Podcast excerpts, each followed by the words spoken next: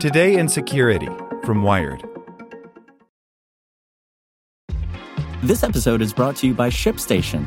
You know, some things take a lot of work, like sending little robots to far off distant planets. And just as that's challenging, so too is running a successful e commerce business, especially when there's so much to do. So I want to introduce you all to ShipStation. Now, I love using ShipStation because of its easy to use dashboard, which makes managing orders and printing labels a breeze and super smooth. Oh, and the customer service is just out of this world. It's exactly what you need to help grow your business. Sign up for your free 60-day trial at shipstation.com slash technews. That's shipstation.com slash technews. Want to learn how you can make smarter decisions with your money? Well, I've got the podcast for you. I'm Sean Pyles, and I host NerdWallet's Smart Money Podcast. Our show features our team of nerds, personal finance experts in credit cards, banking, investing, and more. And they'll help you make the most of your money while cutting through the clutter and misinformation in today's world of personal finance. You'll get clarity on strategies to help you build your wealth, invest wisely, shop for financial products, and plan for major life events. Listen to NerdWallet's Smart Money Podcast wherever you get your podcasts. Today in Security from Wired. Netflix can cut off moochers without a password sharing crackdown. There's a simple way to limit Netflix freeloaders, give users the ability to easily boot unknown devices linked to their accounts. By Lily Hay Newman.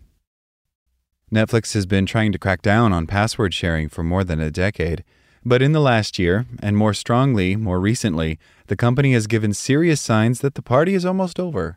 Rather than indiscriminately curtailing this beloved latitude, though, Netflix could make some basic tweaks to cut down on freeloaders without snubbing longtime customers who just want to help out a friend.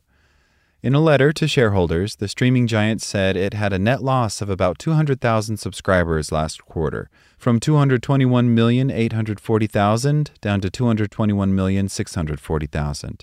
And Netflix is projecting that those numbers will keep sliding down to roughly 219,640,000 people in the second quarter of 2022. The company estimates that there are more than 100 million additional households, including more than 30 million in the US and Canada, mooching off of paid accounts. Netflix stock plunged, and the company is clearly in triage mode. I feel like Netflix is in crisis reaction mode and taking a large pendulum swing in one direction, but they haven't given users the necessary tools to address it first, says David Kennedy, CEO of the incident response consultancy TrustedSec. Even just warnings saying, this doesn't seem like you, could be a better approach than taking a hardline stance against shared accounts. The shareholder letter says that Netflix's relatively high household penetration, when including the large number of household sharing accounts, combined with competition, is creating revenue growth headwinds, and that it plans to get back on track through improvements to our service and more effective monetization of multi household sharing. One basic thing Netflix could do to curb the number of people using shared accounts is to add a list in settings of all the devices an account is active on and the ability to select which to keep and which to cut. That way, the owner of the account could easily prune the list, logging out devices they don't recognize and the Roku at the Airbnb they stayed at last year. Currently, Netflix only provides a log of devices that have recently used the account and the option to log out every device at once. Sure, disconnecting every device linked to your Netflix account is a great way to purge and start fresh. It's also a pain to deal with and unlikely to be an appealing option for most Netflix users. That's why giving users the ability to choose which devices remain connected is a simple way to whittle down the 100 million moochers to something more reasonable. Since in many cases people don't actually know the password to the random Netflix account they're using for free, simply letting users boot off unknown devices from their accounts would probably be enough. If Netflix really wanted to make this system work to its advantage, it could force a password reset and automatically reconnect to every device a user selects. That way, users have an easy way to clean up their list of connected devices, and Netflix has a surefire way to curtail runaway account sharing.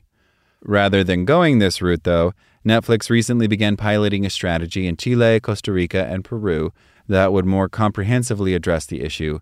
Add an extra member would be a way to add sub accounts for a few extra users at a low monthly cost, so the number of people you share the account with lines up more closely with the number of people Netflix knows are on your account.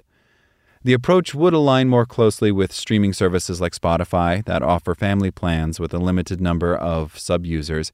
In many of those family plans, each member has their own login to eliminate the Netflix model of password sharing entirely. Another feature Netflix is piloting, Transfer Profile to a new account, would allow users to transfer the data from just their profile, things like viewing history, tailored recommendations, and bookmarks, to a new account or sub account. Unlocking this data, the thinking goes, reduces the incentive for people to stay on shared accounts forever. Asking customers to pay a bit more to share their passwords sounds like an obvious and reasonable approach, but given that Netflix's standard service already costs more than $15 per month and $20 for premium, the top end of the range for comparable video streaming services, adding additional per user fees may not solve Netflix's customer bleed problem. Netflix password sharing has always been a security issue for a few reasons. If your Netflix password is also the password for some of your other accounts, you're exposing multiple services through the simple gesture of sharing movies with a friend. And even if you don't reuse your Netflix password on other accounts, easy to share passwords are fundamentally flawed. It's trivial for password cracking tools to guess LOL Netflix Pass W0RD.